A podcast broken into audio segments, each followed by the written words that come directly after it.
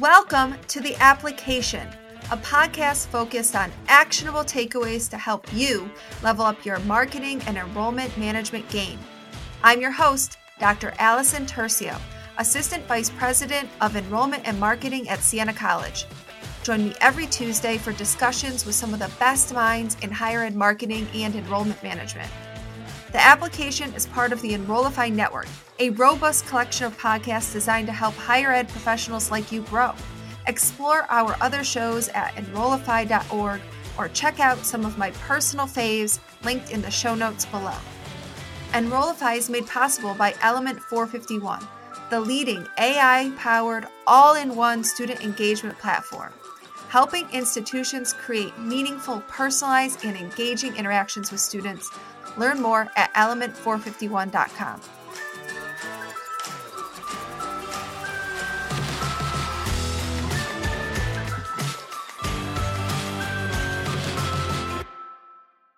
Welcome to the final episode of the season. You might be thinking, why are we talking about financial aid and the FAFSA on a marketing podcast? Well, you're about to find out in this special crossover episode with my friend and fellow Enrollify podcast host, Jeremy Tiers. Welcome, Jeremy. Thanks for having me, Allison. So, are you excited to explore the role of marketing teams in navigating this FAFSA delay? 100%, right? Because ultimately, life becomes a lot easier, as you know, on the campuses where enrollment marketing, marketing, financial aid, and admissions are constantly talking to each other is so we're going to frame our chat in sort of three parts today. Um, three jobs, if you will, for marketers, three things we want you all thinking about. And the first is really about fully understanding what's going on with the FAFSA and the challenge it's created. Second, we're going to talk about how marketers can support their colleagues in financial aid. And finally, we're going to talk about yield and communicating and connecting with empathy, especially with prospective families. So Let's start with number one understanding the challenge. Jeremy, can you describe the main challenges that the FAFSA delays have created for students and institutions? So, for students and families, Allison, it's taken an already confusing and I would argue complicated financial aid process, and it's just added more layers of frustration and anxiety.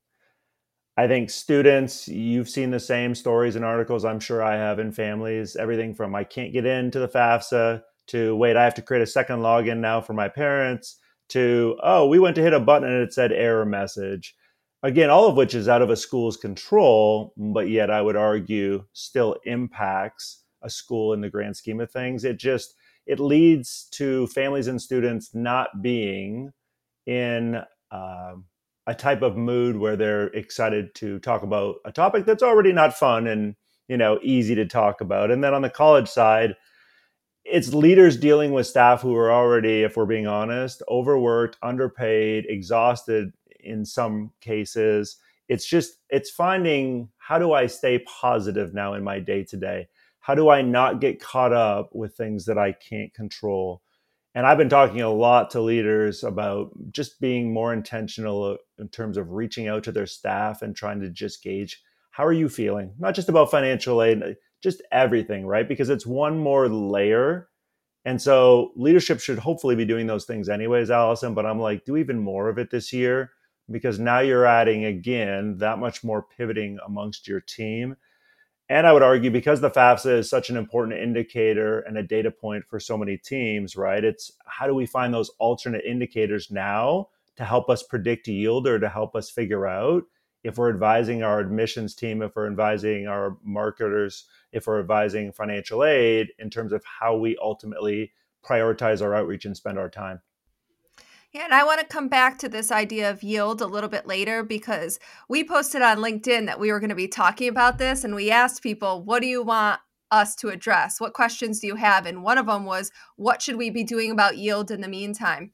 But before we get there, let's just talk about how have these delays affected the usual timeline and process for financial aid and deciding where to go to college. So I'll give everyone a Uh, from a Siena perspective, we normally go out with financial aid packages before Thanksgiving. That's when we start telling people what their costs will be to attend at Siena.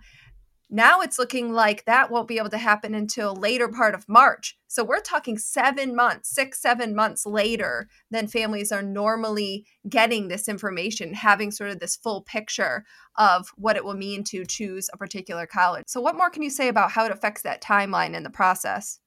So, I went back this morning, Allison, and updated all of our data that we have on when students make decisions. And mm. we've partnered with you all at Siena before. So you probably remember some of the survey research we do, but we literally asked the month that students made their college decision. Once they've actually done that, and they're either now going to be an incoming first year student or they're a current first year student. And over the last two years, when I do all of the cumulative data, Allison, about 25 to 30%, to your point, of students were making their college decision prior to Christmas because they had those yeah. financial aid packages yeah. from a lot of schools, right? Around Thanksgiving or at worst, right, by the Christmas holiday.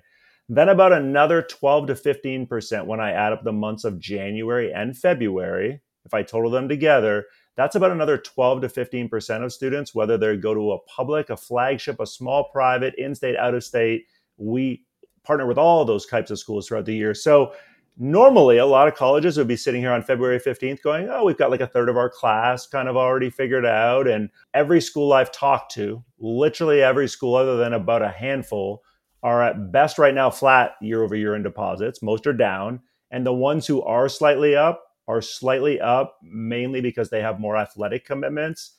Yeah. It's not non athletes students. So it's ultimately prolonging this decision for some students you have a bunch of students i'm sure siena's no different than every other school who are just waiting to get your financial aid package. You're number one on their list and if it comes in even close to what they think it's going to be done.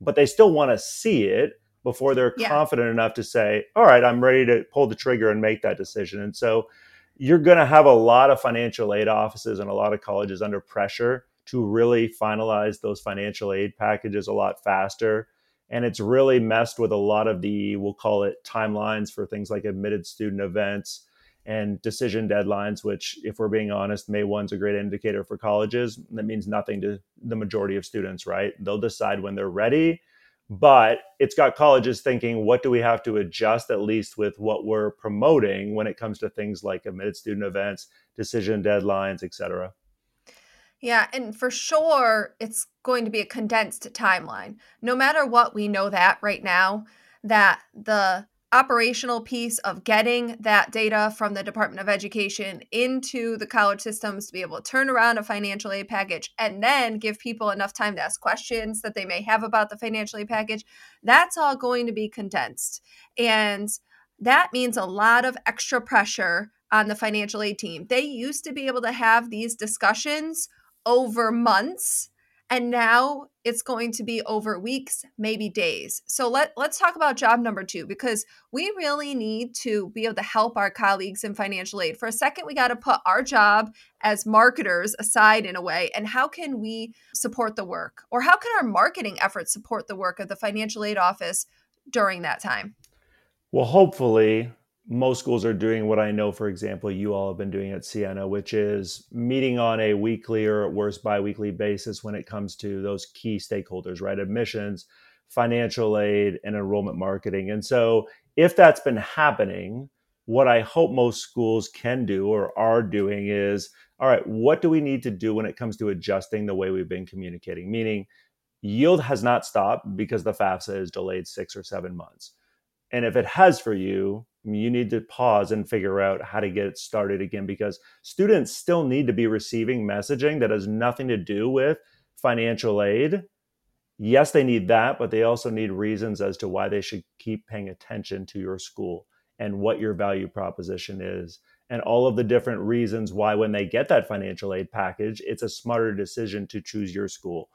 So assuming you have all of that type messaging that is going out on a regular basis, I think it's very important to keep students and families engaged with what the current FAFSA situation is in plain language that they can understand. Yeah. Here's what we know from the Department of Ed.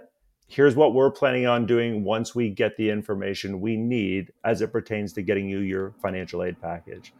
Then it's continuing to find ways to educate students and families on how, for example, financial aid works. Like if marketing could take a lot of that, for example, yeah off of financial aid's plate right now, which I would argue they 100% can if people are working in collaborative spaces together. That will allow financial aid to be focused on getting everything where it needs to be systems wise, et cetera. So when they get those ISIRs and information from the federal government, they can hopefully turn those financial aid packages around really quick. A couple other things, real quick, Allison, I've seen other schools do. Having, for example, an additional FAQ page knowing that financial aid's probably getting a bunch of phone calls right now at your school. Well, why not create comms to address those same things and then promote to students and families? It's not that you can't call us, but here's all of the big questions we've been getting. So we put them all in one easy place for you to go look at whenever you feel like it. Those types of messages and just having consistent messaging that also helps students focus on things outside of just the financial aid part of this process which even though it's important, it's only one part, would be super helpful at building trust.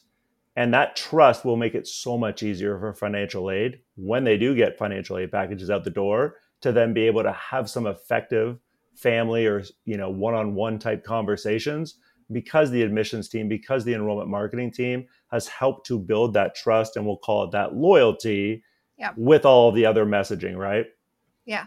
And that's exactly why job number one is understanding what's going on because we have a job to do in terms of advising families about what's going on, what they can do in the meantime. Also, I, I love your ideas about being very proactive with the messaging and being the people, the go to, establishing your institution as a place they can go to and trust for information.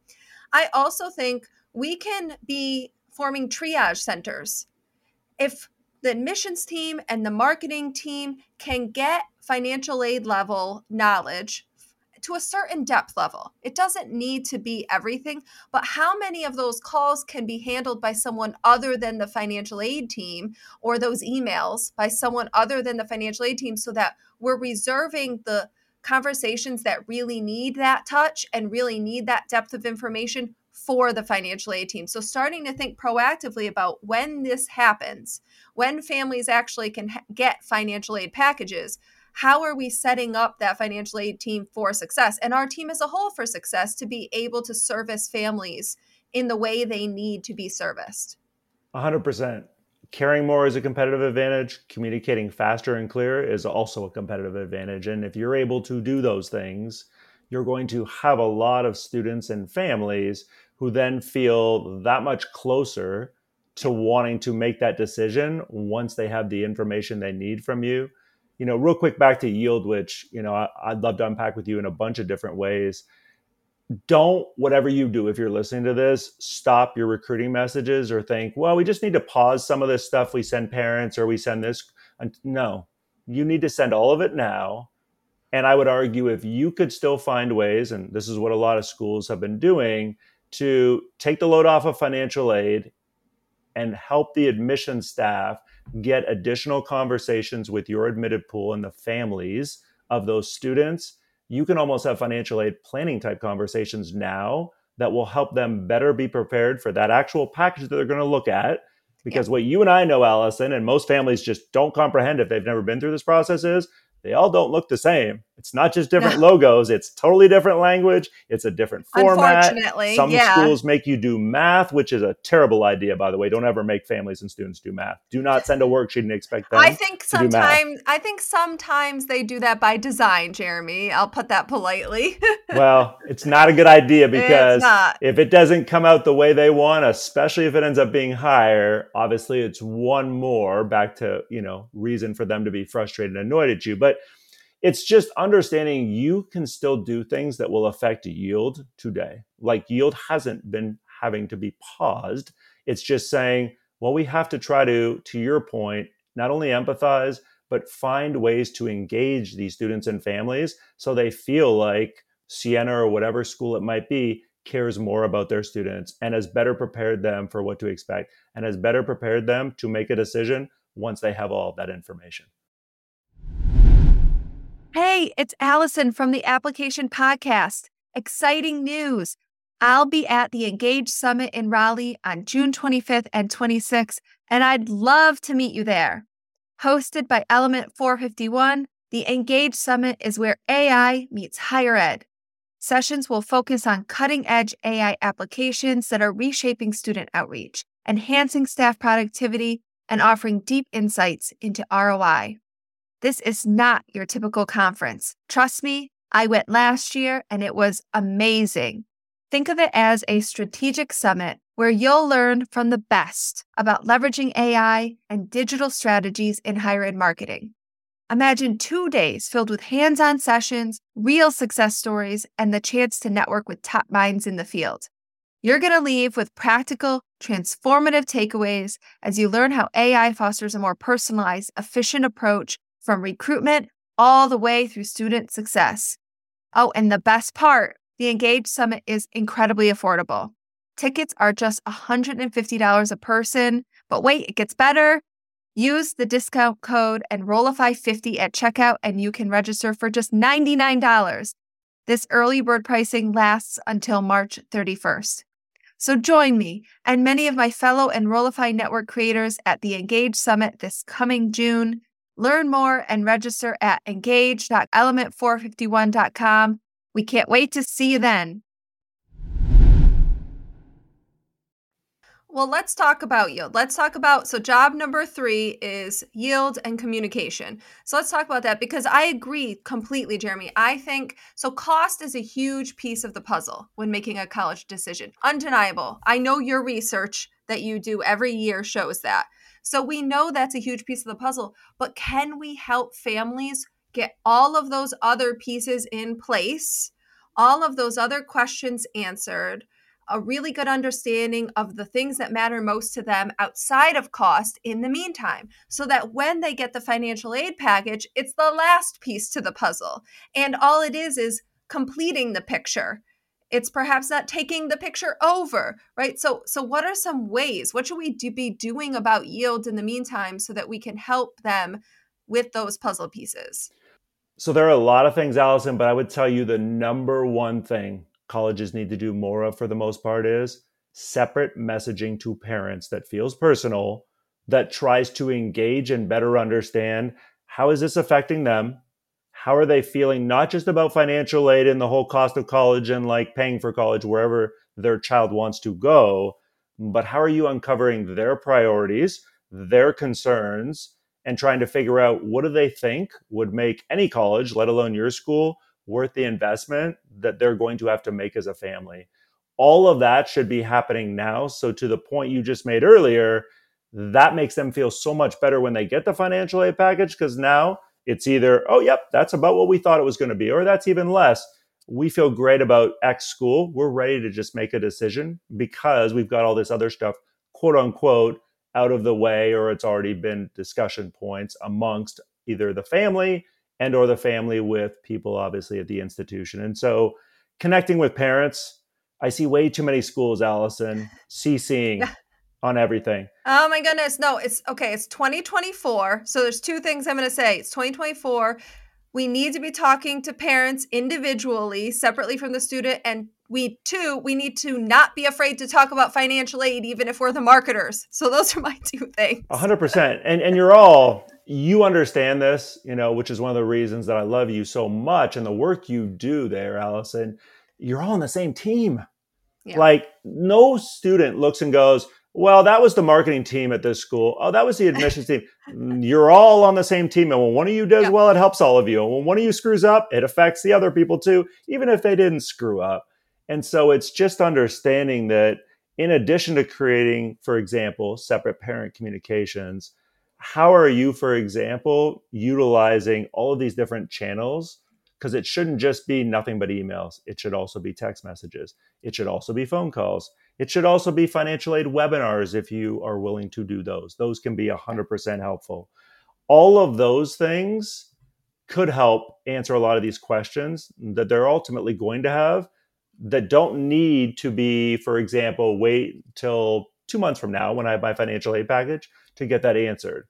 Because the longer you wait, you're going to be competing with more colleges for that student and family's time. And yeah. now you have a whole bunch of things that you can't control versus right now. I promise you, if you would especially prioritize parents, they would happily talk to you right now because most colleges aren't A, prioritizing them, B, let alone asking what their opinion is or what questions do they have related to financial aid, cost, paying for college, or anything else about your institution, right? Yeah. And I would add if that work gets done and we can help people, maybe they don't need more time because the financial aid package is that last piece of the puzzle. They don't need to then spend several more weeks figuring out what their right decision is, right? Because they've done all of the other work. They have a good understanding of where they are. Now, that's not me saying we shouldn't be flexible with families. Of course, we should be flexible with them. But I feel like our industry went right to we just got to move all the deadlines. And where I went right to is we just need to help the families. And so I think we had a very institutional centered response to the FAFSA delays because we went right to deadline and changing the deadline, which I know was to serve the families. Like we're trying to give the families more time, but is that what the families need the most? Because I actually think help and information is what families need the most in this moment. Correct. And if you need proof of that, again, look at all the data we've been discussing, which is it's not like 98% of students every year wait until the last two weeks before May 1. Do a bunch of students? Of course they do. Yeah, but, but not you everybody. Have, you have students deciding in November, December, January, February, March, April, May, June, and that's going to continue because it's not your timeline as a college. You don't have enough leverage. 99.7% of schools listening to this podcast don't have leverage enough to say, decide by May 1 You'll take that student in June, you'll take that student in July, you'll take that student in August. You know it, I know it. I understand and want you to be flexible 100%. But to Allison's point, it's trying to ask direct questions, for example, of the student and the parent. What else do they have left to do, for example, once they get those financial aid packages? Is it pretty much we just have to look at them and like we'll have a decision within 48 hours or 24 hours? Or is it we've actually been waiting and we haven't gone to any admitted student day events and we're thinking we're going to do those after and now maybe you have a talking point as to why they shouldn't, for example, wait and how getting that out of the way now is going to make it a less stressful decision and have less things to do, obviously, later in the process as your senior year is winding down. And so it's just understanding that if you could engage students and families more. So, back to what else can colleges do? It's make their messaging more engaging, not just for parents, but for students. I mean, you and I talk all the time. We've presented on this at conferences together. Asking direct questions as a call to action is never a bad thing. You can have the transactional asks, they're important. I'm not telling you don't have them, but it has to be more of a balance. And you have an opportunity, if you're doing it right, to get students to actually engage and tell you what their biggest concern is about their school, when they plan to make a decision, how they plan to make a decision, who's going to help them with this decision, what they still want to know or need to know about your school for them to feel good, like that's where I want to go. All of those conversations could be happening now, which then, to your point, will allow more students to say, I don't need more than a day or two once I see these financial aid packages. I'm ready to make a decision. But students and families don't know, and we talk about fear, right? The number one fear, or at worst, it's 1B every time we do a survey, is students and families are scared of making the wrong decision. Well, how can you talk about them now? How can you create content right now, videos, right? Messaging that has quotes from your current students who went through this process before, even if they didn't have a FAFSA delay. They ultimately were able to come to a decision. How did that happen? What tips can you give students and families now, not just yourself, but from a current student, current parent point of view, that again are just going to make these students and families feel like well, you're more helpful than all these other schools. You seem to care more. You're actually giving me relevant information I care about. All of those things right now and infusing empathy in all of them, right? I hope that's a given for all of us in 2024. But I know it's not, so I'm going to say it. We'll right? add that on to the musts for Correct, 2024. Right? Here's the third one. yeah, and empathy, to be clear, when I say empathize, I just mean understand, like put yourself in their shoes. Yeah tell them, I get it. You know what? I'd be frustrated if I was in your position too. Yeah. It's okay to say that as a person working at a college. Just recognize the situation for what it is, right? But ultimately, if you ask direct questions, if you do things like you're empathizing because you're trying to learn more about the student and do all of this in a way that benefits them, more than it does necessarily benefit your institution, which I would argue if you do it right, you benefit them. And a lot of times it ends up benefiting your institution in the end. I want to key in what you just said because you should not be afraid to not talk about your institution right now. You'll get there. But if you're vomiting information about your institution, that's not what Jeremy is advising. Jeremy's saying find out what matters to the family, find out where they are. You know, one of my favorite things to do is find out what their important decision factors are outside of cost. What matters to you? What do you really, really want to have as a piece of your college experience? And then I don't just, even at that point, say the student tells me, well, I really want pre law. That's my thing. That's my jam. Pre law. I want to go to law school. I don't then start spouting everything that's great about Siena's pre law program. I then have a conversation about, you know what? Would you like some advice on what to look for in pre law programs?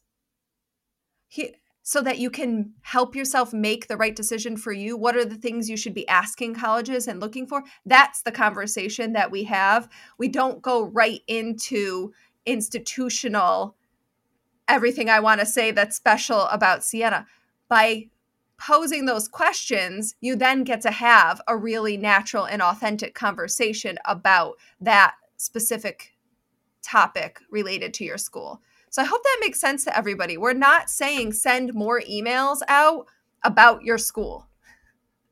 That's not what we're saying. What we're saying is send more emails out that help open up a relationship. Correct. And again, also address to Allison's point, if you would already have this as part of your messaging and your conflow, things you know they're dealing with right now. Again, financial aid aside, most students and families have no clue if they haven't been through this process how they're supposed to go about making a decision and why they should go to an admitted student day event, especially if they've already visited campus, or why they should go out of state if they really like this school, even though it's the farthest away from home, but they've got similar options close to home.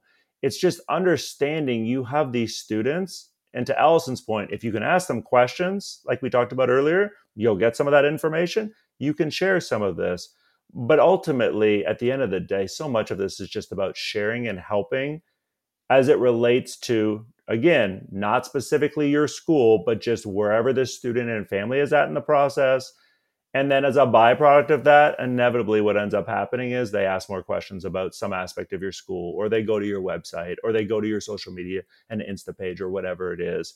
Ultimately that can happen more organically to where to Allison's point earlier, it doesn't feel like you're vomiting information. All right. So, what's the first thing someone listening right now should do as soon as they finish the podcast episode? What's the first thing they need? So, are they a marketer? Or are they admission staff? Are they financial aid staff? Because to me, let's do. Uh, all right, let's give one for each. If you're the marketer, what are you going to do? So, if you're the marketer right now, I'm looking at all of my com flow and I'm trying to figure out. To your point, are we just vomiting information? Or are we finding ways to help alleviate some of the stress for our admissions and financial aid staff to help create some of these conversations for them so they don't have to go and do all of this work on their own knowing that again that benefits all of us? If i'm the financial aid staff member it's making sure i'm 100% understanding of the messaging that marketing's about to put out understanding what admissions counselors are hearing as they're talking with students and families so that I can then prepare my staff, if I'm a financial aid leader, for the types of conversations they may need to have when we start putting out financial aid. Or, hey, we're going to do this differently this year because of the changes. So make sure your staff, again, back to cross training, understands, for example, if you're financial aid talking to admissions. And then if I'm on the admission side, it's just understanding I mean, this is what I get from admissions counselors all the time, Allison. Where do I fill in the blanks? Okay, so like I know marketing sends some of this, and I know financial aid's doing this. What do I do? Well, you hopefully take some of the conversations they cr- help create for you and build on them. But even if you don't do that, you take the data that you have and you try to figure out who have I not talked to? Which set of parents have I not talked to in my admitted pool? Can I reach out knowing I know what marketing send, knowing I know what financial aid is hopefully doing, and figure out where does it not feel completely disjointed? Then if I reach out on my own to one or more students and families, and try to again have some of these conversations that we've been talking about on this episode. The big key takeaway is if you're not already working as one team, you've got to get working as one team. You've got to get synergy between the marketing, admissions, and financial aid teams. If not, then when? So in 2024, you need to be working as one team. You need to not be scared of financial aid information, even if you're not the financial aid counselor. You've got to be talking to parents and and you've got to be leading with empathy, right? 110%. And then I would argue, hopefully, you're also taking time to celebrate the positive things as a collective unit that are happening along the way because I don't see enough of that either, Allison. I see people waiting until the end of the year, which is a great time to celebrate too in a lot of cases. But there are other things along the way that if I'm a leader listening to this, whether it's in admissions, financial aid, marketing, or quite honestly, any other campus on a college right now, I'm making sure that I understand how my staff is doing and I figure out what do they need from me or what do they need more of or less of from me to help them, for example, have those type of conversations, feel better prepared to answer these types of questions, feel better prepared for any type of situation they might encounter in the coming days and weeks because of these changes to the financial aid processes here. All right, that's all we have for today. Special thanks to Jeremy for joining this episode. I highly recommend you all check out his podcast, Mission Admissions, which is also part of the Enrollify podcast network, and subscribe to his newsletter at dantudor.com. If you enjoyed this episode, can I ask you a favor? Subscribe to it and write a review on Apple Podcasts or Spotify. See you next season.